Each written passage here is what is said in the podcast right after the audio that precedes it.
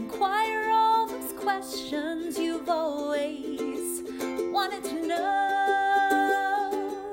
Ask Kati anything.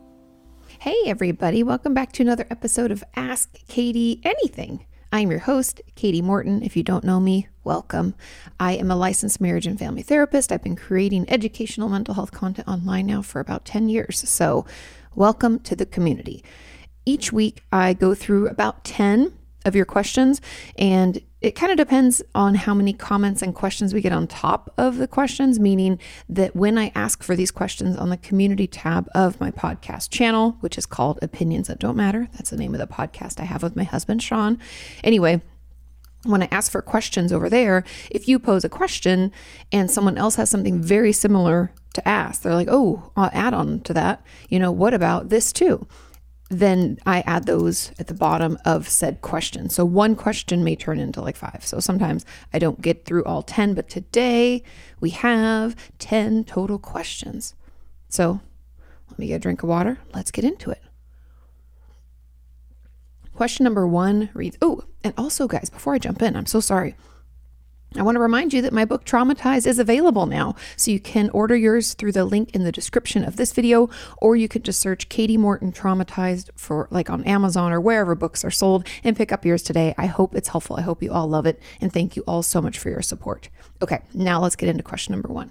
And it reads How do you tell or show your therapist that you're doing worse than what she thinks?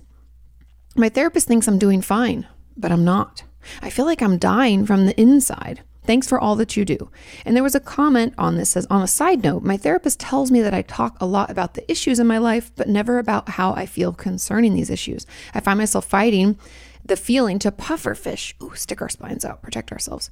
And I'm pretty sure it's because I see the validity in her assessment.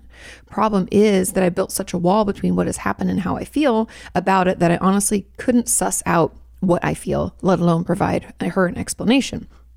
The mere thought of trying to dive into my feelings causes me such anxiety that I automatically push it away. Of course, we all know how that can, that's how that can feel. I've had some pretty traumatic things that happened to me in the past, and as much as I want to work on these issues in therapy, I can't seem to even start the conversation with my therapist. I find myself downplaying the issues by looking for the positive aspects to focus on instead even though it often doesn't make me feel any better. And it just makes things worse. And she won't take a I don't know for an answer. That's because she's a good therapist. My knee jerk reaction is to just change the subject to avoid the very thing that I want to talk about.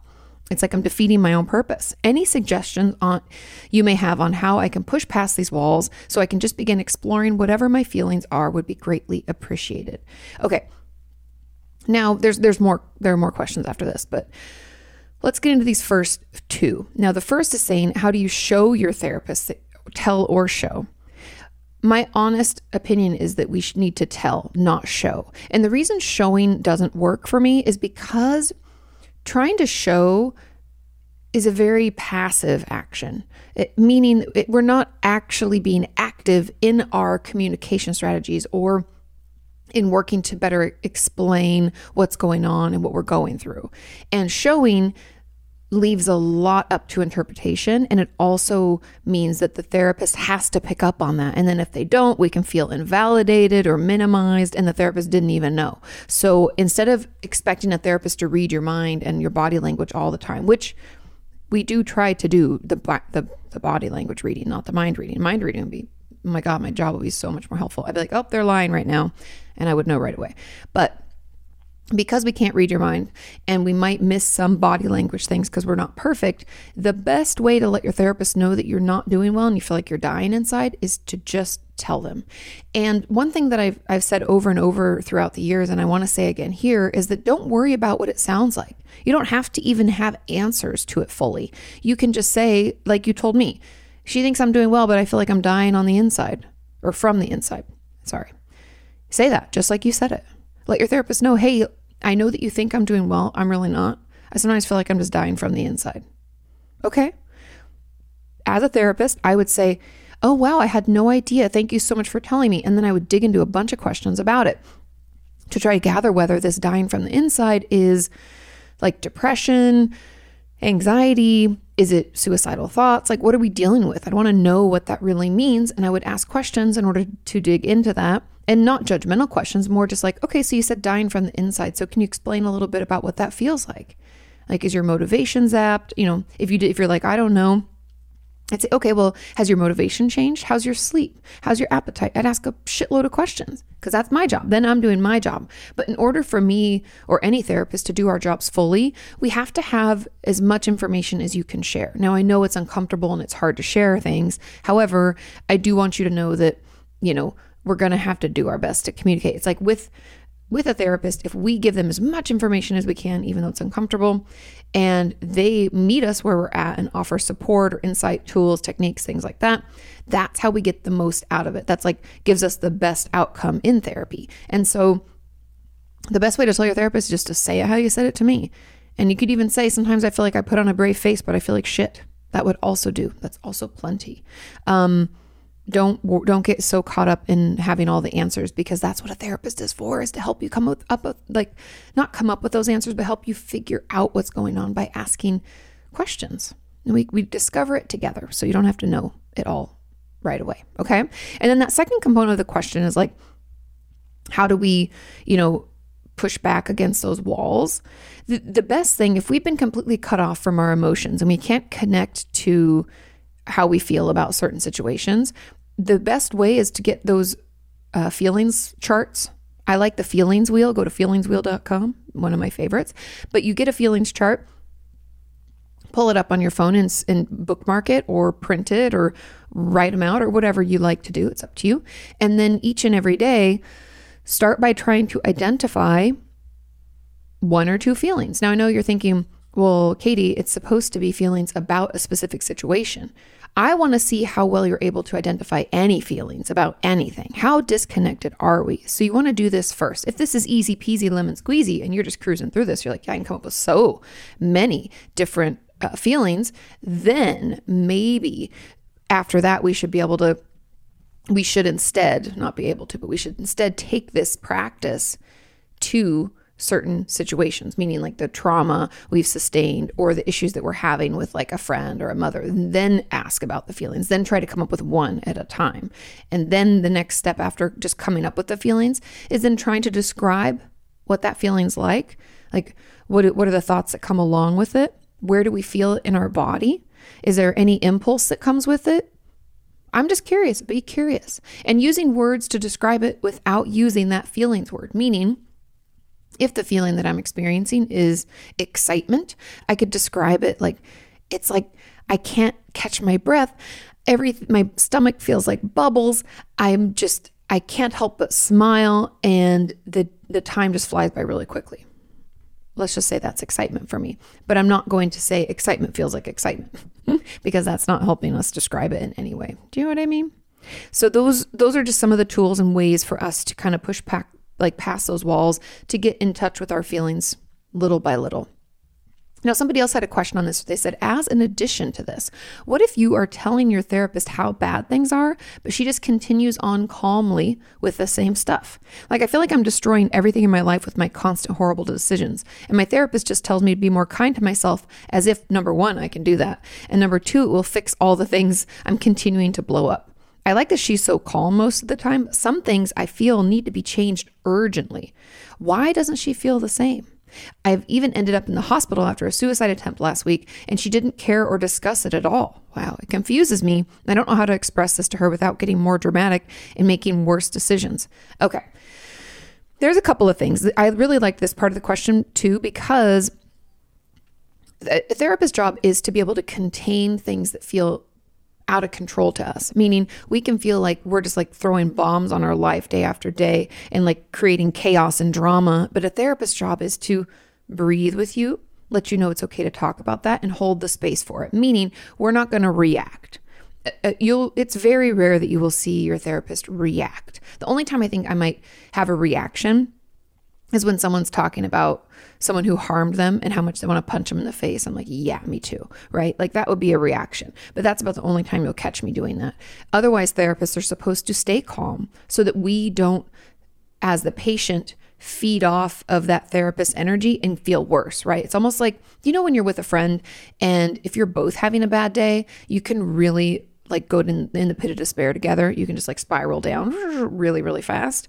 However, if you're with a friend who's having a great day, your pit of despair spiraling is less likely to happen. And that's what a therapist's role is. So that's why therapists do not react and tend to be very calm. However, I do believe there there seems to be some oversight with what you're telling me on your therapist part, okay? Meaning that I feel like your therapist isn't seeing certain things or maybe not giving you the support that you're needing. And I'm very curious just out of suspicions if there's some borderline personality disorder going in here because um it the the confusion and the wanting, you know, not wanting to get more dramatic or making worse decisions, feeling very impulsive, that can be a component of BPD. And I'm curious, I wonder if if that's going on. And sometimes therapists will err on the side of less reaction when it comes to patients with BPD because they don't maybe fully understand or know how to treat them properly. I'm just throw that's just something that bubbled into my brain. So I want to put it out there. I don't know if that's true, but that's just something that sometimes comes to mind because I've had a lot of my BPD patients tell me about past experiences like these when their their therapist just did not usually treat borderline and didn't really know how to communicate about it. So, okay, with all those things being said, the way to tell your therapist we're going to have to address these issues head on. Meaning, we need to say to your therapist, I feel like I'm destroying everything in my life. And when I come in here, I like that you're calm. However, I feel like the only advice or guidance I get is just to be more kind to myself. And I'm not able to do that right now. I need more. Period. Now I know that it can be really hard for us to say that. And those that those are my words, not yours. So feel free to put that into your own words where you explain essentially what you're telling me saying, you know, I had a suicide attempt and I really wanted to talk it through because it was really by the way, suicide attempts can be super traumatizing. Nobody talks about that, I feel like. So we need a place to talk about it. And you can say it was really traumatizing and I've never felt that dark or bad before and I really need to process it through. Can we do that? Sometimes we have to advocate for ourselves and ask, Can I do that? This is what I need. I'm coming to you and I'm telling you what I need. Can you give that to me? Or I feel like I'm making these constant horrible, like constant horrible decisions. I need more support for that rather than you just telling me, you know, to be more kind to myself. Those are all the those are the things that I would say. And first of all, if you haven't heard me say this before, you can practice saying them ahead of time, write some notes down, say it out loud over and over and over until it feels just like so easy to say that even if our emotions get the best of us and we even want to dissociate or we feel really anxious, we'll be able to get the words out because we've said them so many times right? So practice, practice, practice so we can get to that point. And then if your therapist does not adjust, now I don't expect any therapist to make like a complete 180 and like change everything they're doing. But if your therapist doesn't, then A, give you time to talk about the suicide attempt and process it, and B, come back with like the next week or within the next two weeks with some tools and techniques and resources for you, then you might want to find someone else because a couple of things. This just might not be a good fit or this therapist might not have the skills or understanding to help you specifically with your issues, right? They might be better uh, able to manage people who have, I don't know, struggling with a depressive episode after a tough, you know, kind of a situational depressive situation or going through a divorce, or maybe they're good with anxiety. I don't know. But I'm just saying that in your instance, they may just not not be the good the right one. But we have to give them a chance to tell them what we're asking for and what we need. And if you practice doing that, I think you can do it, you know, do it pretty quickly and without forgetting what you want to say and getting off topic or oversharing a ton of things that don't really pertain to this issue. Because my goal when you go to talk to your therapist about this is to keep it very succinct, meaning, like I've said in the past, like up to five bullet points of information maximum. And honestly, in this case, I feel like there's only like two or three like, I feel like I'm always being told just to be more kind to myself, and I can't do that. And I feel like I need more support on my impulses and I'm making horrible decisions. And number three, I'd really like to talk more about my suicide attempt because that was really traumatizing. I've never felt that bad before. Can you help me? And then we have to give them a chance to do that, right? Because we go to therapy to get support and help. And if they're not giving us what we need, we need to let them know. And if they continue to not give us what we need, then we need to find someone who will.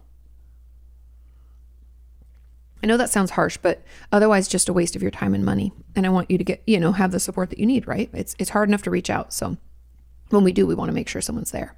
Okay. Final component. Now, this person said, now as a follow-up, if you don't see a therapist, how do you tell your parents that you're doing worse than they think and you need to get into therapy? Oh, and there's one more after this too. It says, In my case, I feel as if I say how I feel or felt in a certain moment to my therapist, this act would be seen as if I'm trying to get attention or I'm being an attention seeker. Let's answer that part first, then I'll get into the parents thing just because I feel like we're shifting gears a little bit with that. So if you say something to your therapist about feeling a certain way, a lot of people worry that that's attention seeking behavior. Now, the, the truth about this is, I would tell your therapist you have thoughts like this, that you worry that if you tell them how you're feeling about a certain thing or something's very upsetting and you want to express it, that you are worried that that's attention seeking behavior. Just let them know. Because the therapist to me immediately is like, I'm curious as a kid, like, this is where I would go with this. As a child, you know, were did you feel like your parents came when you cried and were there when you needed and emotionally supported you? Hmm. If you don't remember, that's okay. We'd move on. I would say, you know, have you ever been told you're an attention seeker before? And if the answer is yes, by who and what was the situation? Or if not, then I would say, well, what would make this more attention seeking? You know? And and then I would be curious, I'd say, I, I'm not aware that attention seeking is a bad thing. You know, as humans, we all need attention. What do you what do you think is bad about it being an attention seeker if someone was? You know, we dig into that. But I'm very curious about this like lack of it's not like validation, but it's like we're not worthy of support. And if we try to get support, then we're just seeking attention. And that's a bad thing. We're, we're saying that as if it's like a negative thing. I don't think attention seeking is a bad thing. We all seek attention in different ways. And if we don't get it in one way, we can change our, you know, our mode of action. Like if I'm trying to get attention as a child, let's say, and I try getting straight A's in school and I try to do all the extra work around the house and I do all this stuff and my let's say it's my mom I'm wanting attention from doesn't pay me any more attention. But then if I get really sick, mom gives me attention. Haha, I have a lot of eating disorder patients who have done this. Well then I know that in order to get the attention that I so desperately seek, I have to be sick. So then I can get colds all the time or I can get an eating disorder, you know. And I know people say, like, oh, eating disorders are a choice. Is that what you're saying? I'm saying it's a coping skill. I'm not getting the love and support that I need and I feel emotionally neglected, meaning I'm actually emotionally abused. I'm feeling that way. That's what's happening to me. And I'm doing my best to get my needs met. And that's how I'm going to get my needs met. I'm coping with it right? Or maybe I self injure, or maybe I get more attention when I'm in trouble. So then I start causing trouble at school or whatever. Um, now, I know that a lot of you might say, well, that's bad behavior. Sure, you could say, oh, certain actions weren't weren't healthy for me or didn't, you know, weren't what you'd call a quote unquote good decision. However, it's still attention seeking, and we all seek attention, whether that's through po- what we would deem positive behaviors or more negative or harmful behaviors. But either way, we all seek it out. So I really want us to change the way we talk about attention seeking behavior and move it from something negative into something that is just commonplace. It's something we all do, it just is part of being human. We all need that connection. Attention is just connection, just another word for it, right? So that's, um, I would just talk to your therapist about it. Let them know that you're having this experience and, and let's learn about it together. Now, the final part about how do you tell your parents you're doing worse? In my experience, it kind of goes back to what I said at the beginning about ways to tell your therapist, like keeping these bullet points really short and direct. Do the same with parents. Come up with maybe three things and then always end when it comes to parents always end with how they can help which you already kind of know because you're like you need to get into therapy okay so here's like an example i would say to let's say it's my parents i'd say hey mom and dad i know i've been doing well in school and sports and you think i'm doing great but i've been feeling really really down and i've had a lot of anxiety at school i'd really need your I'd really like it if you could support me going to therapy and I'd like to start soon. Is that something we could look into? That would be it. Or something to the effect if you want to share less, you can just say, Hey, mom and dad, I know I put on a happy face a lot, but I've been having a real tough time and I really would like to see a therapist. I think that could be really helpful for me and I'd like to get in to see someone soon so that doesn't affect my grades or ability to, you know, do what I need to do at school or work or whatever. And then maybe the ask for them is could we look into a therapist this week? Is that something we could afford or we could make happen? You know, that would be kind of the the last bullet point. But keeping it really short. The more we say, the more overwhelmed our parents can get and we need to give them small digestible amounts of information because this isn't going to be the only talk that we have about it. This is just the start of the conversation. So we don't have to dump it all at once. We just have to let them know we, we're feeling not great. We need some support, and that support needs to be in the form of therapy, and we want to make that happen. That's it. And then give them time to digest it. It might take our parents like a day or two to come back and be like, yeah, you know, some parents might have a reaction or a response right away. We hope it's positive. But just giving them some time, keeping it short and succinct is the best way to reach out and let them know so that then they can take some steps to better help us. Okay? Let's move on to question number two. And also, if any of you are worried because you're on lockdowns and everything like that, almost every therapist now is offering online therapy, and there are resources like BetterHelp, Talkspace, um, even Crisis Text Line. Not that's not therapist, but that's some support if we need a little additional support. Anyway, there are a lot of online resources, so don't think that it only has to be in your specific small town or little area. We can find someone online, and that gives you, you know, uh, a kind of a broader net to cast, right? We can look for people who might be usually too far to drive, but we could be able to see them now because it's online.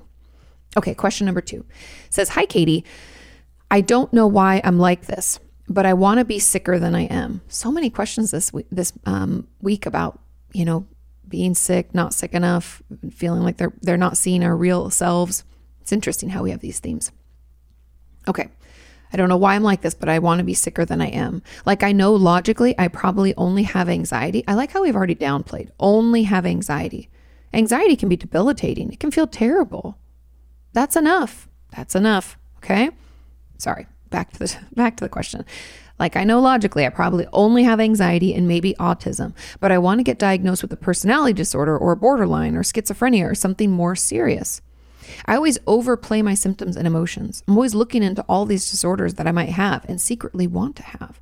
Then I wonder if that in itself is its own disorder, like factitious disorder. It could be.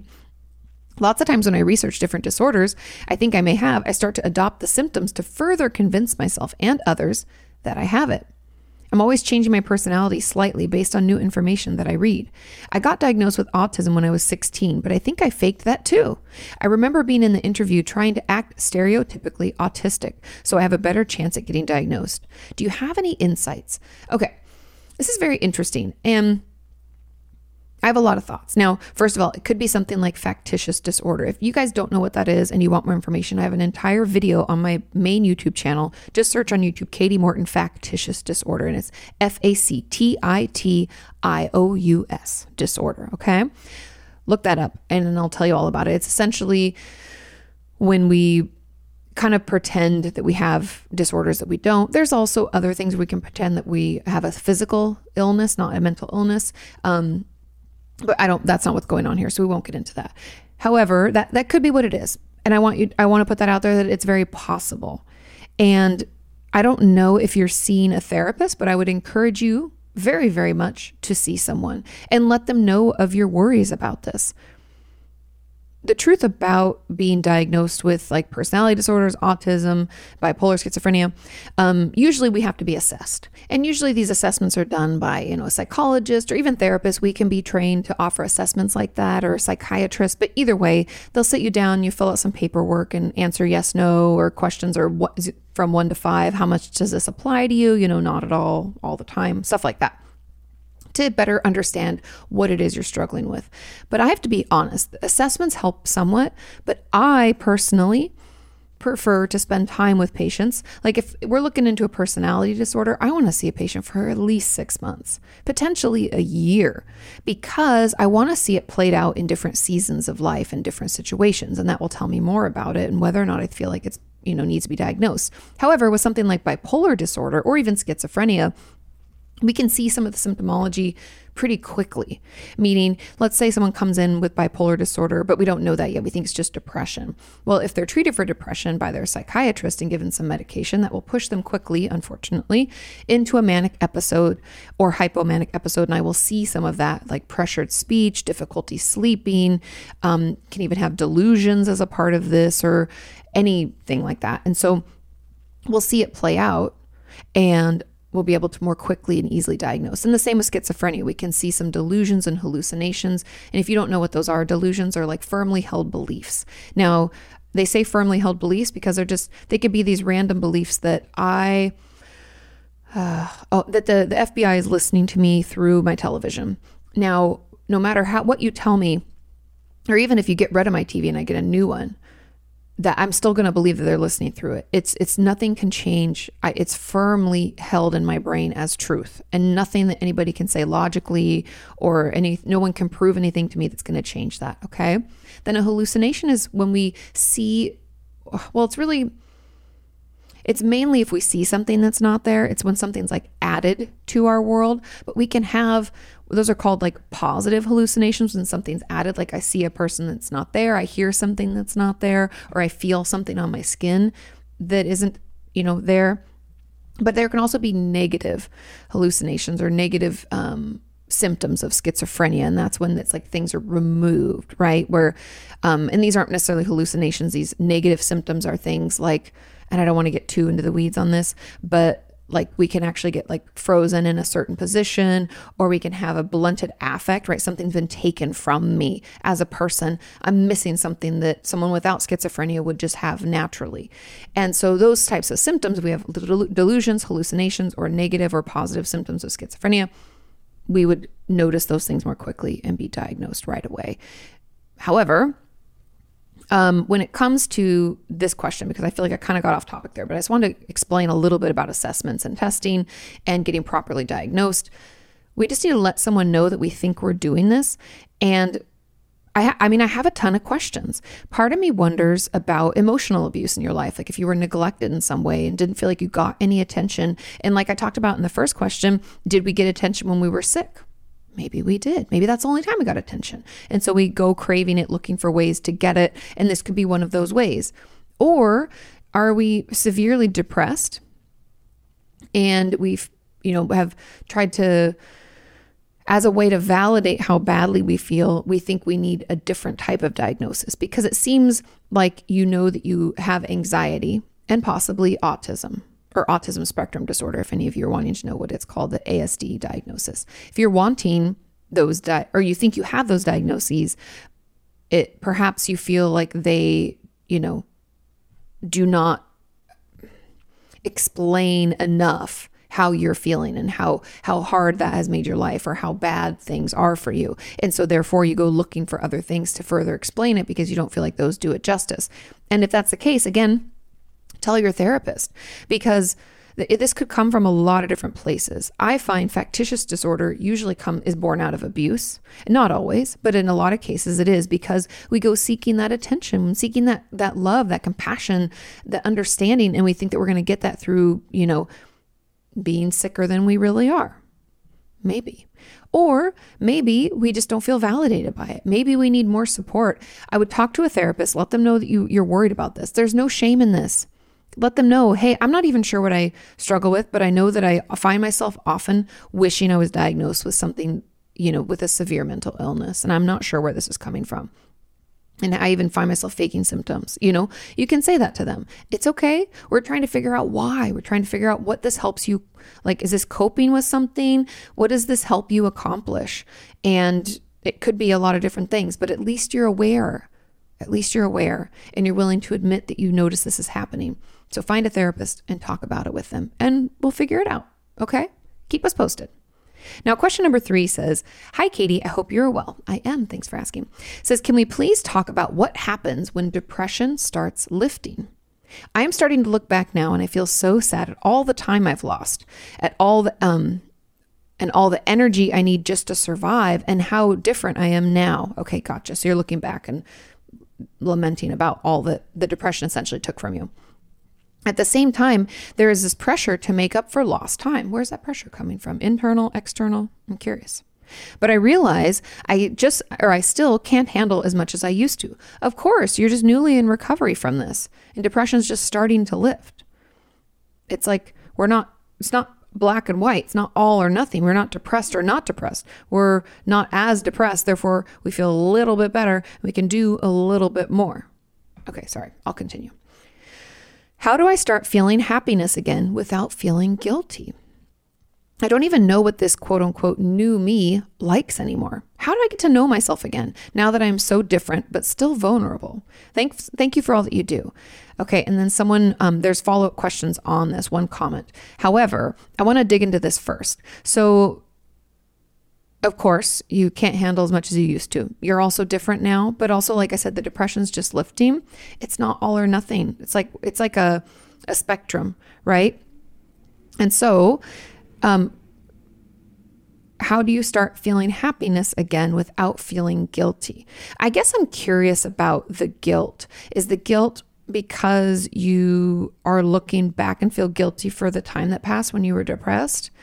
Are we able to offer ourselves a little compassion here? I'm curious about those thoughts, and I would want you to pay attention to those guilt thoughts and what they're telling you. Like, okay, so we're feeling kind of guilty. What does that look like? What does that sound like? What are we telling ourselves? And then can we use some bridge statements or even just some simple fact checking to argue against those thoughts, thoughts, even slightly? Meaning, if one of the thoughts is, you've wasted so much time, you know, you have to get this all done now, you're so lazy and stupid, or I don't know how nasty your thoughts are, but that's just commonly what I hear.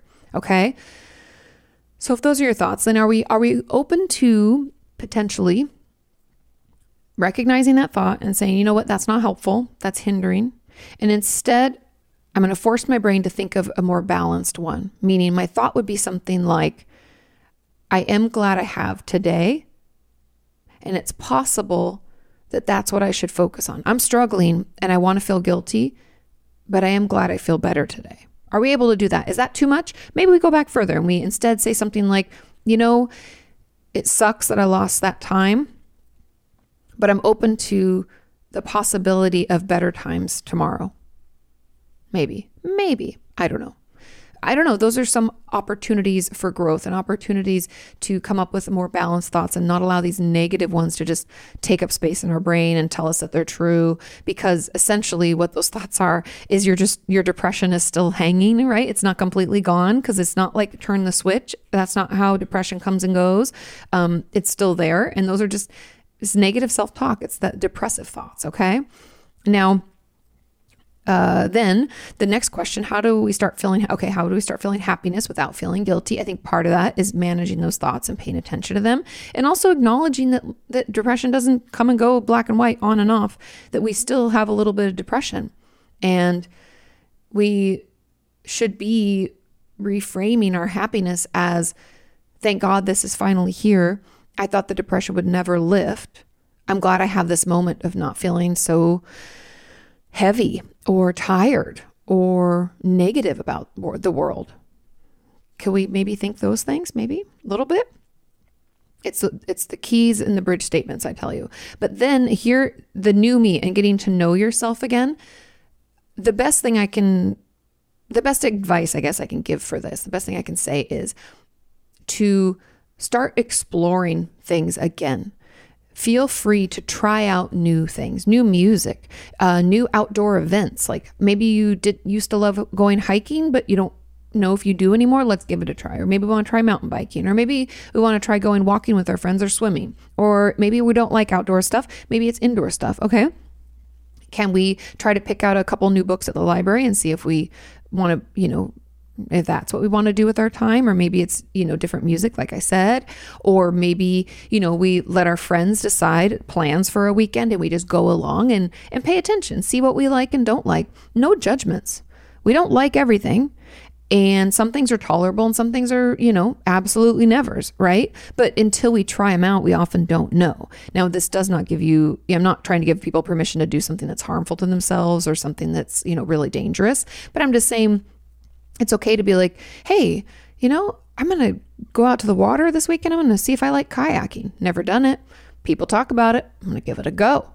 And we go rent a kayak for a couple hours and maybe we're like, Absolutely not. We come in after 20 minutes. That's okay. We learned. We tried something. Maybe next we try a paddleboard. Maybe we're like, I don't like water at all. I don't know. Maybe you want to try cooking. Just get kind of creative. Think of the different things that you could do.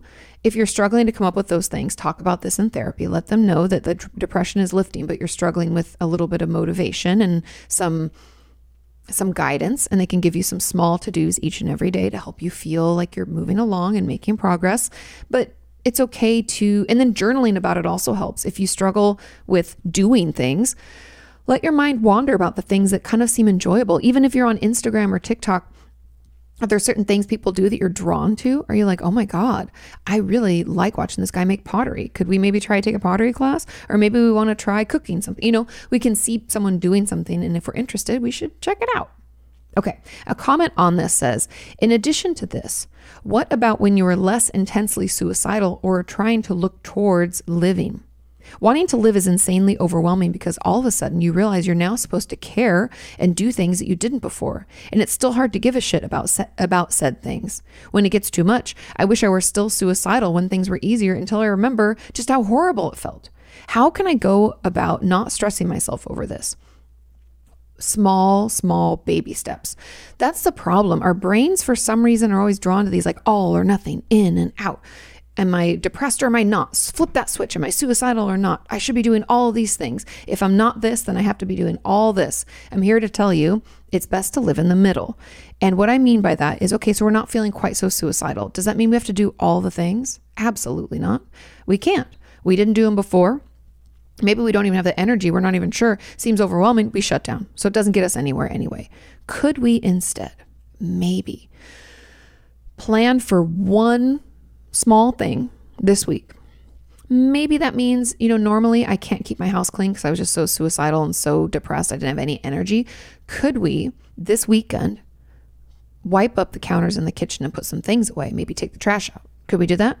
That would be all that would be on your list this week. Let's see how that goes. Could we maybe shower twice this week? Could that be our goal? I think that could. Or could we eat more regularly? Maybe we could even, you know, save up a little money so next week we can just order this food that's already ready so we don't have to cook it so it's a little less energy for us but we know that we're going to be eating every 3 to 4 hours could we do that cuz that's like more sustainable energy hmm setting these small goals of Think of it as like reintegrating slowly. We can't just jump into the deep end. We haven't learned how to swim yet. Allow yourself to tiptoe back into the water of life. Get to know it again. What's it like? What is it that I want to do? What is it I don't want to do? Allow yourself the time to slowly get back into it. Otherwise, it's almost like we've popped our head out and we look around and we're like, shit, there's a lot of stuff to do here. And this is way overwhelming to my system. I'm going to go back inside.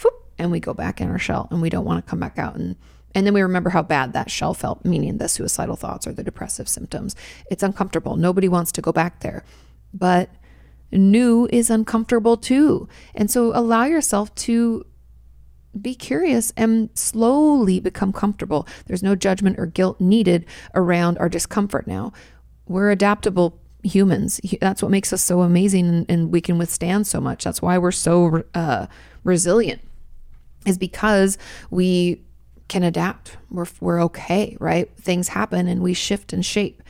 So we're shifting and shaping in a more positive direction. We need to give ourselves the time and energy to do that. Does that make sense? I hope so. Okay. Um, I think, okay, that's it. Let's move on to question number four. This question says, Hey, Kati, happy Thursday. I pray all is well with you. Thank you, it is.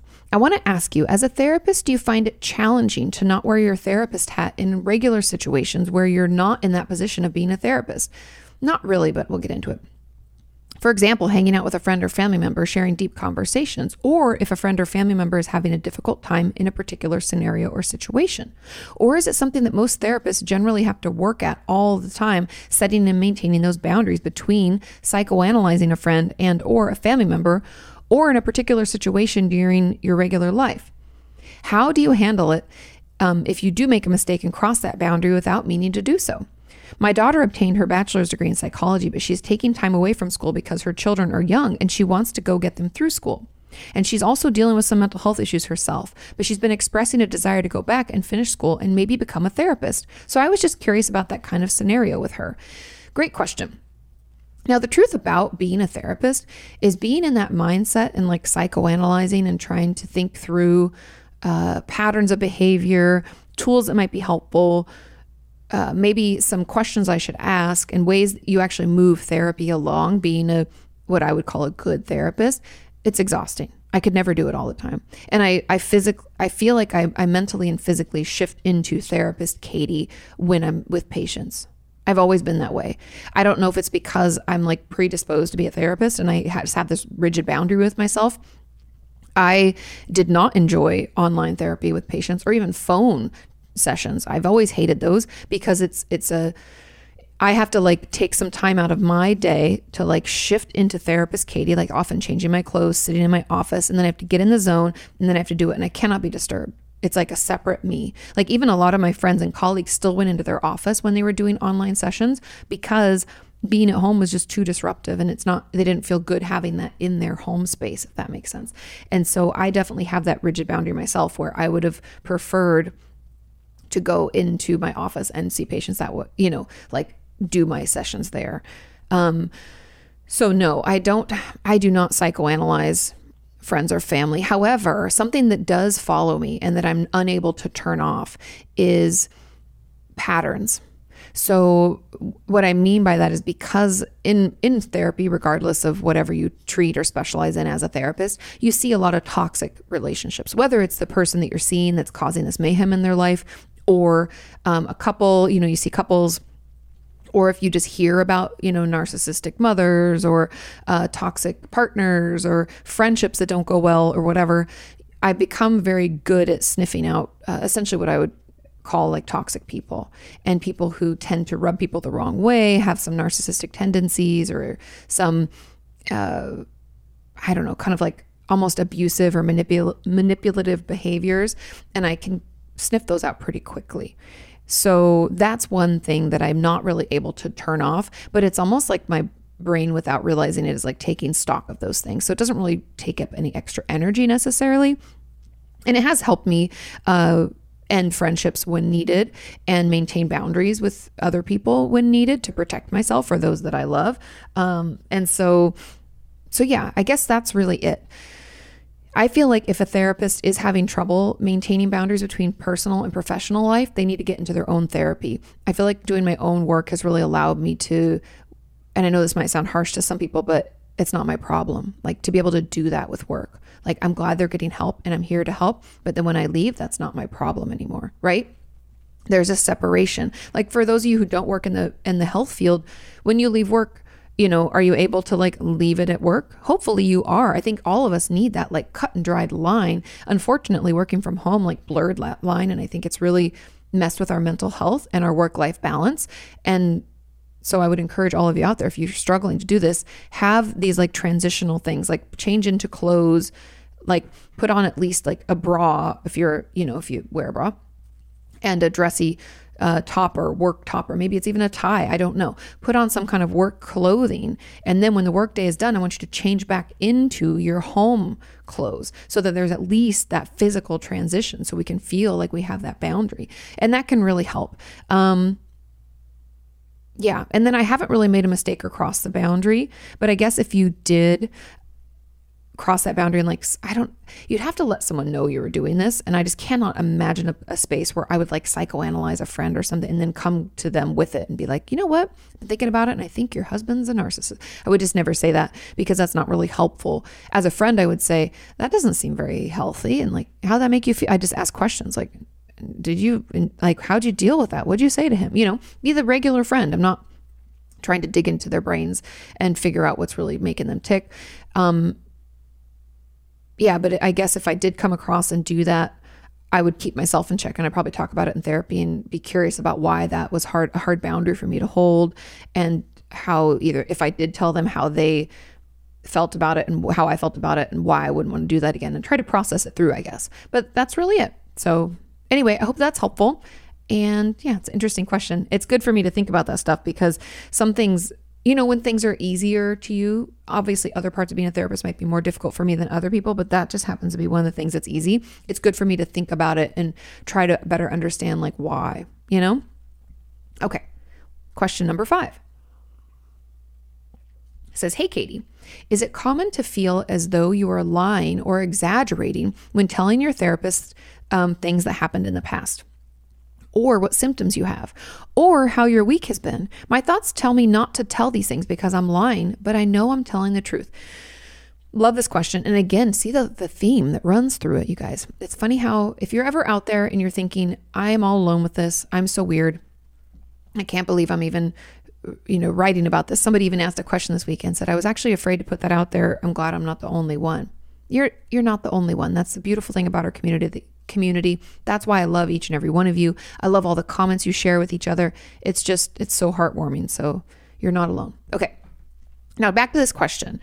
Yes, it's common to feel as though you're lying or exaggerating because especially when it comes to trauma and just to reiterate, if you do not know um, we can have big T traumas, meaning like these big events, like I was in a car crash or I went to war or was, you know, physically beaten by my stepdad for 10 years. We can have these big T traumas, or we can have what we call little T traumas that can lead to the same result, meaning we can still develop PTSD symptoms and have dissociation and all these things so like that are connected with P- to PTSD. And those little T traumas can be things like my parents got divorced. I had to move a lot. I was bullied for a little bit in school. I had a lot of health complications as a child. Maybe I had a chronic illness or had a lot of surgeries when I was little. Those surgeries can be very traumatizing. Nobody talks about that. There's a lot of things that can be traumas, okay? And when we grow up with a history of trauma, which I feel like almost all of us have some kind of traumas, then part, I don't know why this is, but part of PTSD to me, or even just having a traumatic past, is in the future we tend to minimize and invalidate ourselves.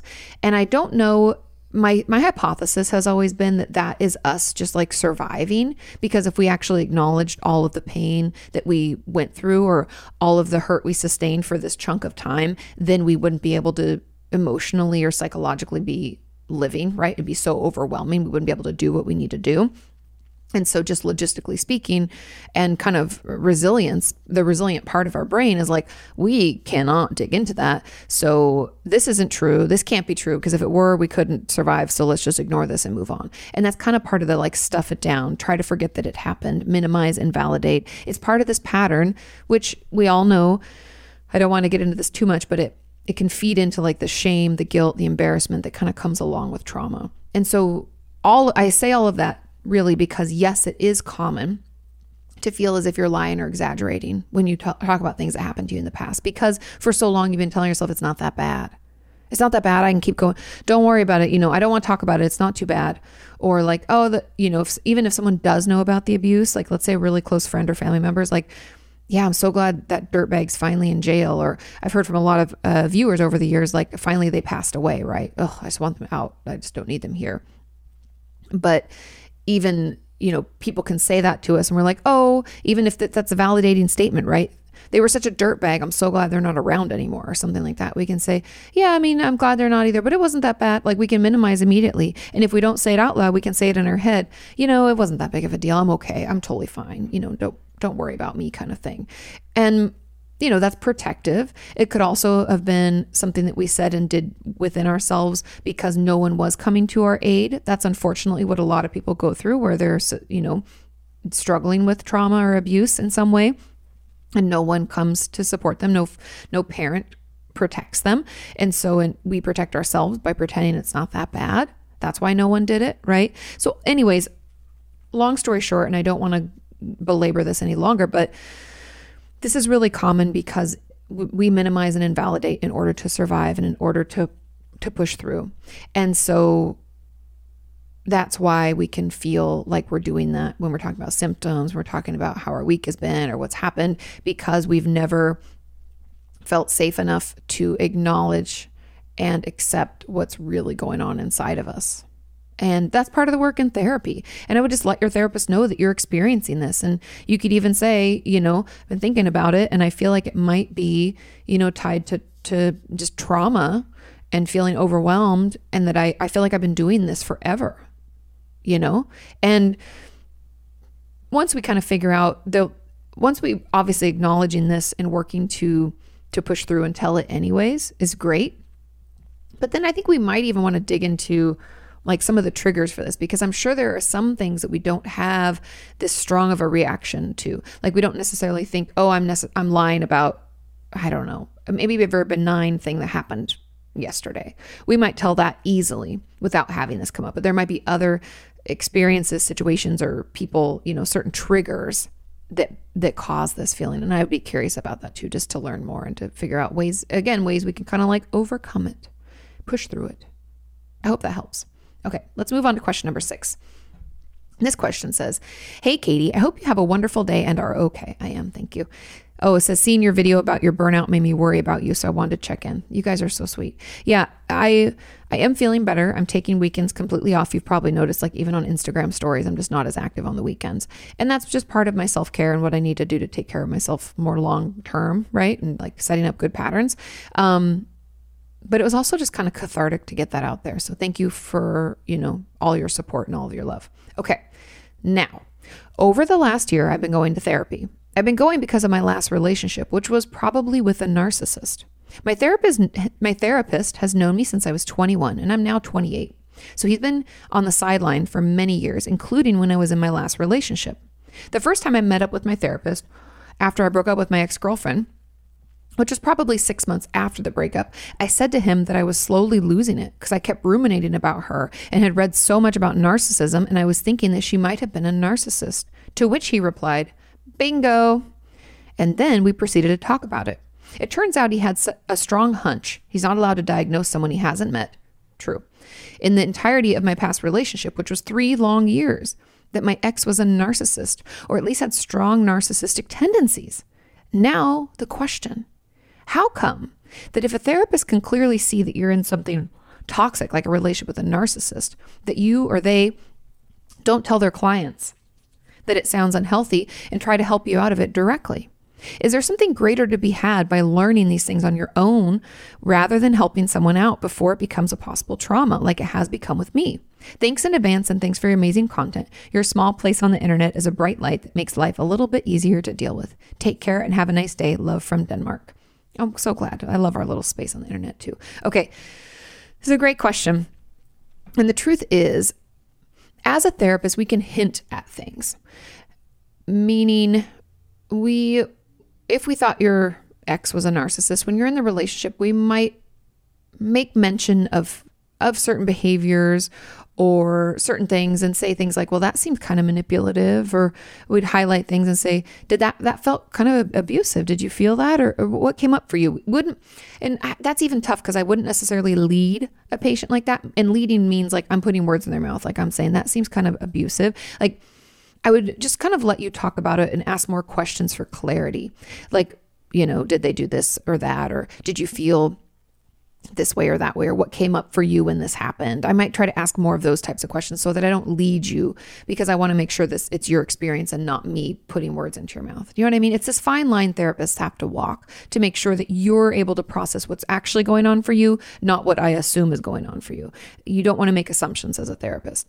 And so because we a are only seeing one side of the story because we're see, we're you know seeing you and not your uh, the person you're in a relationship with and also because we don't know them, we can't diagnose them. Like you said, you can't diagnose someone you've never seen before and haven't seen. It's honestly, you can't diagnose someone you haven't seen in your practice, period. People don't recognize that, but that's the truth. And we can have hunches, but the benefit to us not uh, helping you out of it directly is that often if we do that, so this is something that to think about. Consider a friend in your life and I we've all I feel like everybody's learned this lesson. I had a friend in college who was dating this guy who was cheating on her and I knew the girl that he was cheating on her with and I had seen them when I was out with friends. I'd seen them out on a date. And being what I thought the good friend that I was at the time, I came to my other friend and I said, "Dude, your boyfriend's cheating. I saw him out. I was with so and so and he was out with her like last Friday night and he's a dickwad and you need to dump him. This guy's a jerk." She's like, no, he's not. And he he told me he went out with her. It was it, he was supporting. You know, it was like this whole story he had put together. And I was like, they were on a date. And she's like, well, did you see them kiss or anything? And I was like, no, but like I could tell they're on a date. Like they touched hands. Like look. And she's like, you're exaggerating. She got so mad at me we didn't talk for quite a little while. And then she caught him cheating later and they broke up. And then she came back around, like, I don't know, six months after that or so, let's say.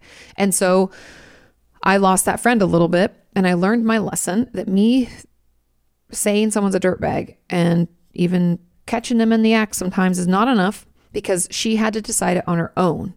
And I don't know why this is that people are like this, but we are. We think, especially with romantic relationships, that nobody understands it. You don't get it. You don't know how much I love them, or you don't know, even if we don't say this out loud, we can think it in our heads. They don't get it. We can think. They don't know how intense this is. By the way, narcissists in relationships do what's called love bombing which especially after they've been super abusive if they want to get you back or if they think something you know you've in some way distanced yourself from them and they feel that distance they will love bomb. And that means like throwing everything at you like you're the most amazing thing ever i really want to be you know i've never loved like i love with you before. I mean lord only knows. They can send you gifts they can do all sorts of things trying to get your attention back because they need that for their uh, supply is what they call it the narcissistic supply so anyways as a therapist we don't call it outright to you because we don't know where if you're there yet. And it's not up to us to push you to break up with someone just because we think that they're not good for you. That's a lot of assumptions and that's a lot of judgment on our on our end and that's something we don't do. Now, I've had a lot of patients who've been in relationships that I do not think they're healthy, but I can guide them toward that that discovery or that conclusion, but I can't draw it for them. Does that make sense? Because you have to draw it yourself. And I'm just, I don't know if anybody can relate to this, but when you discover something on your own, which has happened, if you've ever been in therapy, I'm sure at least you've had one aha moment where you're like, oh my God, oh my God, right? When you have that moment, you don't forget it and you really learn your lesson and I'm saying that personally. Like, I've been in therapy and had some, like, oh shit moments, a lot of them. And I've learned my lesson. And I do not do those behaviors anymore. And I don't engage in relationships like that because I remember because I learned it. However, my therapist has told me a lot of stuff and shared a lot of insights. And I forget that stuff sometimes. Let's be honest. And so that's kind of part of it.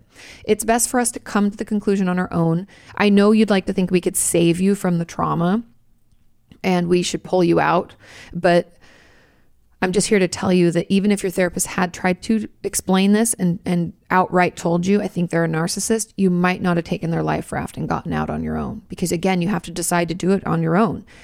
As a therapist, we can't, it, we can push like that and then we will, will push a patient away and we can actually maybe do more harm than good. And so that's, there's a lot of reasons why we don't call it out directly. It's always better, like always, um, for you to re- realize it on your own the only reason we would ever call something out directly or intervene is if you're in an abusive relationship and there's like a protected class involved, meaning like, are you a child? Are you a dependent adult? Are you an elder? If there's abuse happening, then we have to report it. And so that would be kind of like our only direct, like, call it what it is thing. Okay? I hope that makes sense. I know it's kind of hard to understand. And like, why wouldn't we just help you out and pull you out? Unfortunately, that's just not the way people work. We don't often like to be told what to do or to be called out, especially in relationships like that. Okay, question number seven.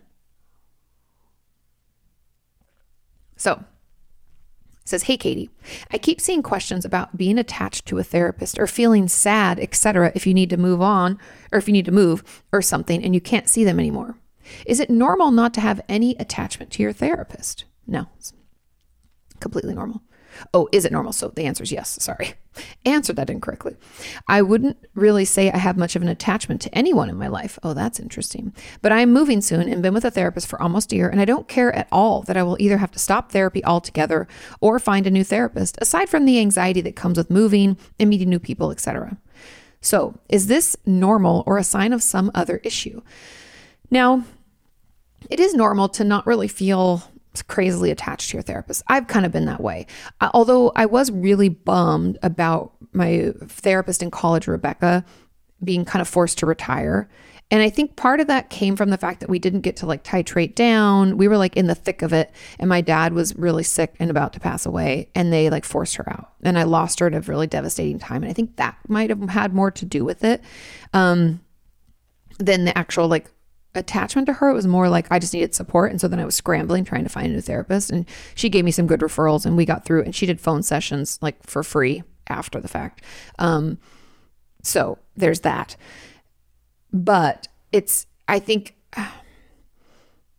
it, is normal to feel like it's okay to leave if you feel like you're in a place where you're not you're not like depend not dependent on them because I don't even want to use that word. It's more like the relationship is usually important to people. And I would even say personally that I felt like the relationship with all of my therapists is important. But with my last therapist, Jana, I'd seen her for years and I'd already been in a place where I was like, I'm kind of ready to move on to someone who's a little more tough love than her. And I had tried out some in this last, like right before COVID and at the beginning of COVID, I tried out a couple people and I just didn't find a good fit. But then we just, then we were moving. So I just kind of put a pause on it but I, I say all that because I was not sad to really leave Jana. Like we had kind of done the work that we could do together and it was okay to leave.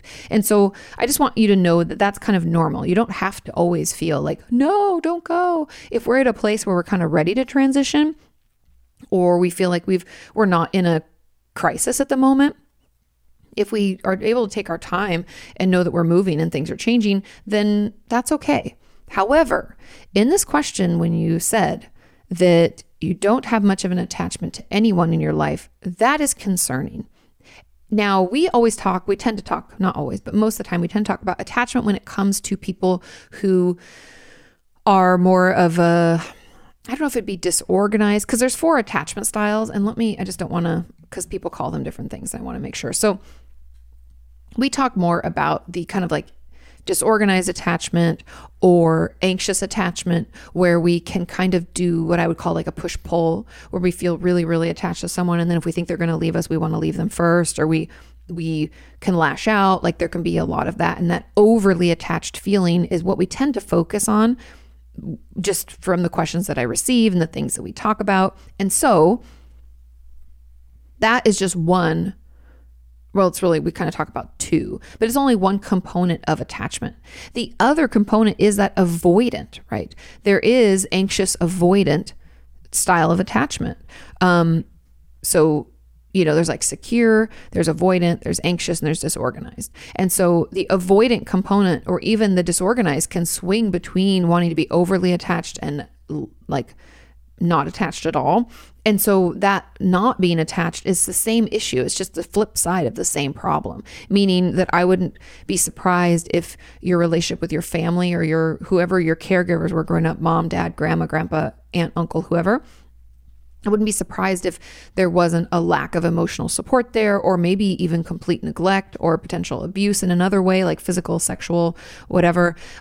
I wouldn't be surprised if there wasn't some of that because this kind of like lack of attachment usually is born out of the fact that we can feel like we can't trust anyone to take care of us. And therefore, we can be like fiercely independent and think we have to do everything on our own. We can even try to tell ourselves, I don't really like being around people. I don't really like a lot of people. And I don't really trust a lot of people. And we can wear that like a badge, like it makes us feel better about ourselves, like we're super secure. Don't you worry about me. But it's really a fake facade we put on because we feel too vulnerable or, or scared to let someone in. Therefore, we keep everyone away. Hence, the I don't have any attachment to anybody in my life, really. And that is what I would call a sign of another issue. And that's what really is concerning to me. But again, like not having any attachment to a therapist, I don't, is not necessary, like that doesn't always equate to other issues. But not having anyone in your life that you're attached to is, is a little concerning. So I would bring that up when you find your next therapist and figure out where it's coming from for you. Cool? Let's move on to question number eight. It says, Hi, Kati. A few weeks ago, you talked about touch aversion. I did. And I've been wondering about the other side of it. What if you've always had a need for touch and physical affection that's never been met? Very common. I missed out on a lot of opportunities for it in my upbringing, although I did have caring parents, because it just wasn't something our family was big on. Some families are like that. Now I'm a single adult working full time and living alone, and I struggle with anxiety, depression, and self harm. And while I've been on a few casual dates this year, the contact was purely sexual and not affectionate whatsoever. I once heard that if babies aren't touched enough, they cry. So, what happens to an adult that isn't? Now, touch aversion is something, it can happen for a lot of reasons, and I don't want to get too in the weeds on this, but if we didn't grow up with a lot of touch, or if uh, if we have some kind of sensory processing disorder, if we're autistic, touch can sometimes be a little too much for us. Not for everybody, but I'm just throwing it out there, and I'm not going to get into it more than that, but that can cause touch aversion. Also, if it's just not a norm in our family, like the person who asked this question is saying that their parents were caring, but they were not physical at all. Now, my mom's side of the family was actually le- they're less physical. My dad's is like hug, kiss you on the face, kiss you on the lips if you don't turn your head fast enough. They're very affectionate. So is Sean's family. Also, they're you know they're Quebecois, so they kiss you on both cheeks. Both cheeks. You got to be prepared for that. Um. Anyways, so people have different families growing. You know, you have different things, but I would argue that we all, because yes, this is true that if babies aren't touched enough, they cry, we all need touch. And it's that same thing like connection and attention. Humans need that. We're wired for it. Our nervous system is wired to be soothed through touch, eye contact, like sucking and swallowing. Like when babies are fed and the mom or dad is holding them and maybe like rubbing on their face or on their head at all, and they're feeding them a bottle. We are touching them. We're trying to make eye contact with them. And they're sucking and swallowing. That's why babies can be really fussy and then be soothed through that. Not always. Sometimes babies fuss anyways. They need something else done. But I'm just saying that we are soothed through that. And it is something that we need. And so because you never grew up with it, it's going to feel very uncomfortable for you. And getting to a place where you can offer some physical touch that's affectionate and loving, it, it's gonna it's gonna take some like opposite action. We're gonna have to do it anyways, and we're gonna have to push through and try to offer some affectionate touch, even if we don't want to. I know that sounds weird, but like if we care enough to um to have some, you said you had some casual dates and you were purely sexual, okay, that's fine. And no, eh, there's nothing wrong with that either. I don't want anybody to think that I'm saying that. But it might have helped maybe on the next date that you go out with someone that you touch their hand, or when you're walking in a crowd. Well, I guess there's not as many crowds now, but let's say you're like walking into their place or to their car, you like touch on their shoulder, or when you talk and you laugh, you touch their arm. Those are all little signs of affection that maybe we can like purposefully add in because by you doing it, then they will do it back. And it's when we don't, and when we kind of maybe might even without realizing it have some body language that shows that we either don't like it or aren't open to it, or we might have even flinched. Um, they might not touch us as much, even if we're really wanting it. And I guess the question here isn't, I'm not actually answering it properly, and I apologize. It says, So what happens to an adult that isn't touched enough?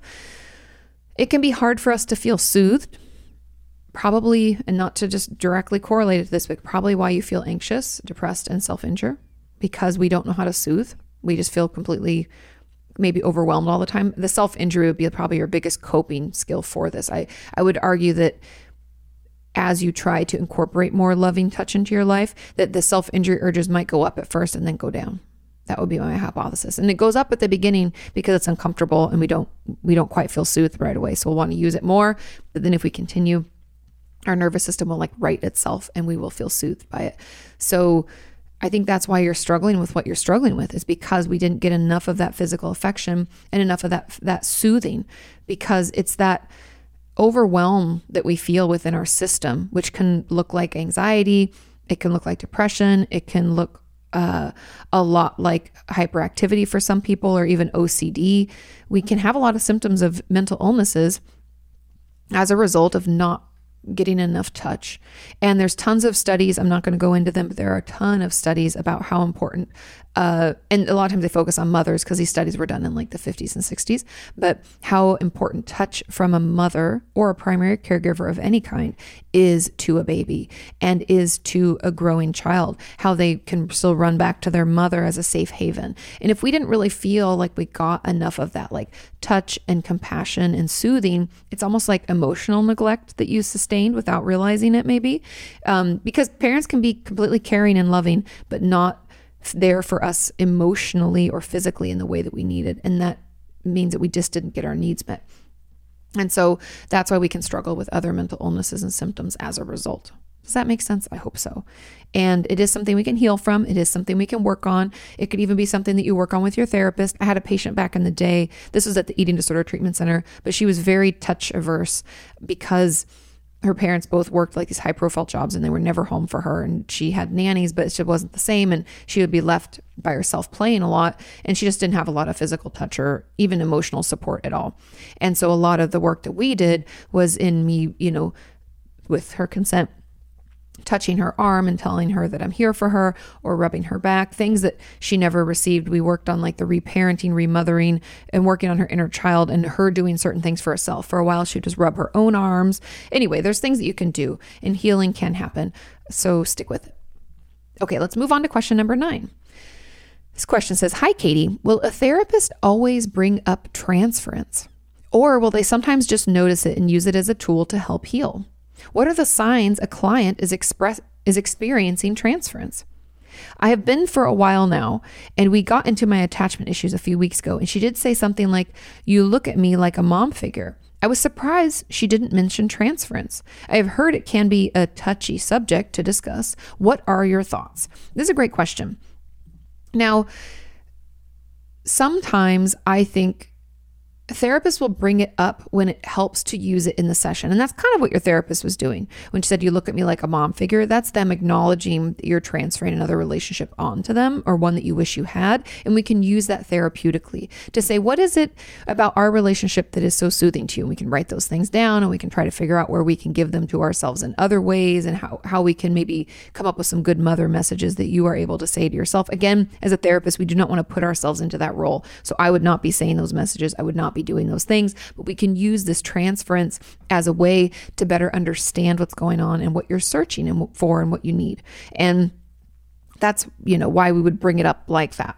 I don't know if we would necessarily call it transference right away. Not everybody knows that word and i don't usually say that in session. I would say something more like what your therapist said like you look at me like a mom figure. Or i would say you seem pretty angry. Do you think that's all directed at me and I would let it hang until they can express what's going on. They were not always able to identify that it's not all about me, and they might say, "Yes, it's you, you da da da da da," and you know we can talk about that. But either way, you bring it up just like your therapist did as a way to work to use it.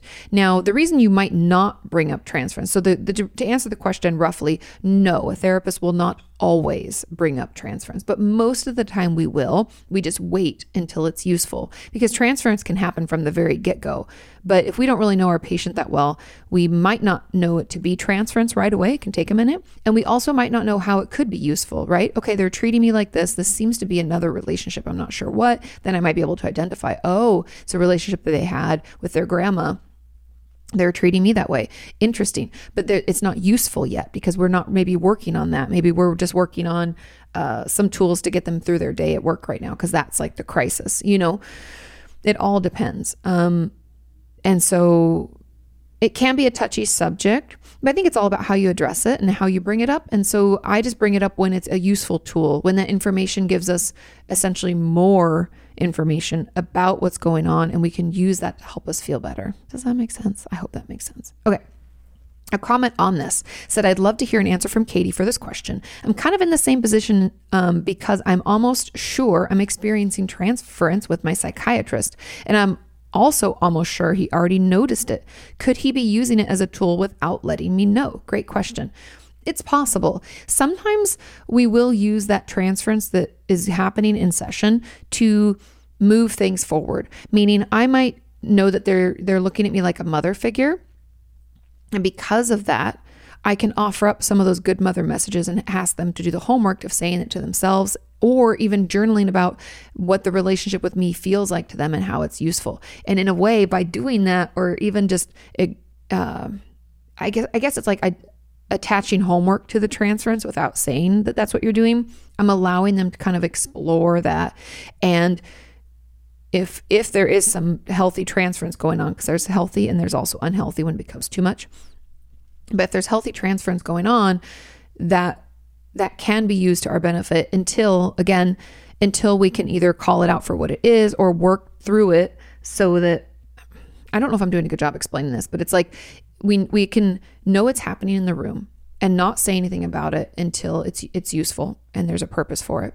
But we can in the meantime even if we haven't like acknowledged it or used it, we we can in a way without our patient maybe even knowing use it to identify other issues to help come up with different homework and things that we should work on. And honestly, even as a therapist on the backside, if I acknowledge or if I notice that transference is happening, I may not say anything right away, but I'll take notes about it and it will kind of help guide the therapy on its own. So it's like, I'm going to acknowledge it and it'll be maybe a driving force in some of the work that we do together and part of your treatment plan. But I might just not call it out or draw attention to it yet, again, because it might not be helpful yet. Does that make sense? Because it's almost like going back to that question where the person was asking, why didn't my therapist tell me that who I was dating was a narcissist? Like they could have saved me. Sometimes we don't say that it's transference or let you know that that's what it is yet because it's you're not there yet. You won't be able to acknowledge or accept that and it could even we could even run into defense mechanisms as a result. Like if early on your therapist said, "I feel like you're treating me like your mom." I mean, I would never say it like that, but let's just say they said it that way. If they said that to you, you might get defensive and say, No, I'm not. I know you're not my mom. What are you trying to say? I'm a grown adult. We could get very defensive about it. And so it's all about the timing and how useful the information is in the moment. And that kind of helps us decide whether we're using it or not and how, really, and whether we're going to acknowledge it with you. Does that make sense? Okay. Final question, question number 10. And man, I got some pod nose going on today. It is very itchy. Okay. This question says Hi, Kati. I noticed you don't really have any videos telling parents how to help their children with mental health issues. I'm surprised that I don't. I think I have one, maybe two. I think I do have some, by the way. Um, how should parents go about supporting their children when their children won't talk to them about what's going on? Also, can you start making more videos for parents? Thank you. Also, how did um, how do you be a good parent when you yourself have mental health issues? I have PTSD, bipolar 1, and borderline personality disorder, and I'm working really hard on myself, but I know it still causes issues, and I don't want to mess my kids up because of my issues. Any advice would be very appreciated. Love your videos so much. Thank you for being you. Oh, of course. I'm so glad. Um, I'm happy to make more videos for parents. But this was a really good question. The best way to be a good parent, and somebody left a comment like this, and they're like, I'm hoping there's more, and there is more. But the best way when your parent when your kids don't talk to you about what's going on, which probably means that they're in their teens, we just have to check in on them and be there. Offer support. Now, they cannot want it, and they can even get kind of flustered because they're teenagers. They're always flustered. But it's okay to go to your kids and say, hey, just wanted to check in, you know, make sure everything's okay. I know things have been really stressful. I mean, obviously, these last two years have been just like a total shit show. So it's fair to say, like, I know things have been horrible in online school and now back in school or whatever your situation is. Um, if you ever want to see a therapist or anybody talk to talk to someone about what's going on, let me know. I'm happy to. And they could be like, "Mom, get out of here! I don't want. I'm not interested." You're always so pushy. And you say, "Okay, okay, okay. I just want to let you know." And then you know, a couple weeks go by or something, and we check in on them. Hey, how was how was school or how how that thing go or blah blah blah. How are you doing? Just want to check in. And again, if you ever want to talk to someone, they'll be like, I know, you know, I don't know. But we can just keep checking in, keep letting them know that there are resources available. And unfortunately, that's kind of it. Because again, like I have to say over and over again, we cannot make anybody, even our children. I know you think you can make them do shit, but I'm pretty sure if you have a child, you know you can't make them do things. We cannot make a child get better. We cannot make them, all we can make them do really is go to therapy. But I can tell you from experience, please don't force your child into therapy like that. Let them guide it at least a little bit. Let them at least pick the therapist or something. Because if children are forced against their will when they really don't want to go in, I used to see children of, through divorce stuff. I used to work at this clinic, the uh, Center for Individual and Family Counseling in North Hollywood. And we had a lot of those like court mandated people.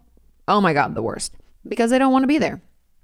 They don't want to see anybody, and half the time they don't even talk. I can't tell you how many of my friends in middle school told me that they were forced into therapy because their parents were getting divorced, and they would just sit there in silence. and I was like, wow, that's so uncomfortable.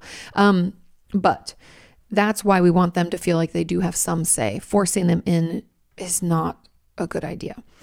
Now, how do you, the second part of this question, uh, how do you be a good parent when you yourself have mental health issues, the best thing we can do when it comes to that is to be honest. Now, this does not mean that our, our children are our therapists or our friends. We do not talk to them in that way. We do not share all the ways that our mental illness is affecting us, but we do talk about how it's affecting them. It sounds like you're re- recognizing maybe some behaviors you've had or are having, or maybe some issues that have come up. It could even be like impulsivity and things that you do. Maybe it's spending or things you do at home, right? If we're talking board, uh, bipolar 1 and BPD, we, we could have some of those types of things. It is completely okay and acceptable to talk to children. Depending on their age, you might want to change the language, but I believe all children are open to understanding emotions. And we should start talking with children about them more quickly in life so that they can have some emotional intelligence. We can tell them how that feels for us, and we can tell them what we're working on. So, let's say you had a manic episode and your children experienced it and that could have been really scary, depending on what your bipolar one, your mania, what it presents as. I'm just throwing out an example. It's completely okay to say to your children after the fact, I am so sorry that, you know, you saw me the way you saw me last week. I wasn't sleeping and I wasn't taking care of myself. And you know you you know I have what's called bipolar 1 disorder and that causes some of those episodes. And I just want you to know that I'm happy to talk with you about it because I didn't mean to scare you. And you know I love you. It's just a, a mental health issue that I'm dealing with and and you know about, you know, mommy's mental illness or however you want to verbalize it. But that's something that you can say and then we just have to be open to letting them ask questions. And as much as we can fight, do not get defensive. Just try to share. Say, it just feels like this to me because they might say, "What is that like for you, mom?" or "Why does that happen?" or why did you do this or that or the other thing? And you might say, I don't know, but I'm trying to learn. And I understand from my psychiatrist, da, da, da, da, da. Or you might even say to your therapist or psychiatrist, hey, could I bring one of my kids and maybe, you know, maybe all of them or one of them, doesn't matter. It's up to you, up to them, really, also. I want to bring them in so you can help explain a little bit more about my borderline or my PTSD or my bipolar one and, and let them learn you know, but you can give them the names for it and you can offer books or resources or videos or things that are helpful so that they can understand. Please talk to them about it and let them know it's okay to talk about it and let them ask questions and answer them as best you can. I think that's really the best way so that they know that your mental illness is not their fault and they didn't do anything to cause it. They can understand better the symptoms you're experiencing, the behaviors that they see that are affecting them. So they have like a word to put to it. Oh, mommy's just doing this, da da da, because of her PTSD. I'm just, I know last time. Then the other thing I want to throw in out here before I end is like letting them know what you could use from them in the moment. Like you could say, hey, if you notice mommy's getting this way, you can call this number. And that's your psychiatrist, your therapist, or whatever. Or, you know, I just need a, you to give me some space. That means I'm just, I'm being triggered and I'm having a PTSD response or whatever it is, letting them know how they, what they can do. So then they feel empowered to, to, to help you. And especially when it comes to, you know, bipolar one or even, even PTSD and borderline, like that means that sometimes we aren't in our right mind. We can do things that could be harmful or dangerous, or you know, mania in and of itself. If it goes untreated, we can do things like spending money or being impulsive that could be dangerous. And the sooner we get help, the better. So if they want to call our psychiatrist or therapist and let them know this is happening, that could be really, really helpful too. But that's just a couple. That's just some of my advice for that because I think so often we think, oh, our kids don't notice, and if we just don't tell them about it and don't talk to them about it, it'll be fine and we'll just be able to move on. Kids, they know more than they let on. They're super, super, they're great observers of environments and they always are picking up information and the they have great insight. I think we we don't give them enough credit. And so do yourself a favor, talk to them about it because they already know what's happening. But we need to give them real language and real to dos and ways to help so that they feel empowered and not at fault and they can better understand, you know, mental illness because it's it's everywhere in our world and the the more children we can raise who understand mental illness and are able to talk about it and not I love that kids these days aren't as stigmatized as like kids were when I was growing up. So I think that's always great too. But the more we can do this, the better. And that means that then they'll be having real conversations. And if they do want to get into therapy, which then, especially after an episode or if you had a symptom and you want to talk to them about it, you can say. And that's why I've been offering therapy because you know, you need to have a place to talk about this too, because I go and talk about it with my own therapist, but, you know, I want you to have a place that's safe as well and you know see if they take you up on it but i know kids can be like get out of here mom and that's fine too but we just have to continually be there and support and talk about it as much as we can Thank you all so much for sending in your questions. Thank you for listening. Please share this podcast with your friends and family. You just never know who it's going to help and who might be looking for some resources. Um, I ask for the questions if you're wondering on Sunday mornings over on my podcast channel in the community tab. I will post and you can leave a comment below that post asking for your questions. Have a wonderful rest of your week. Thank you so much. Take care of yourselves, and I'll see you next time. Bye. You can ask her why breakups suck or why you've hit a plateau. Inquire all those questions you've always wanted to know. Ask Kati.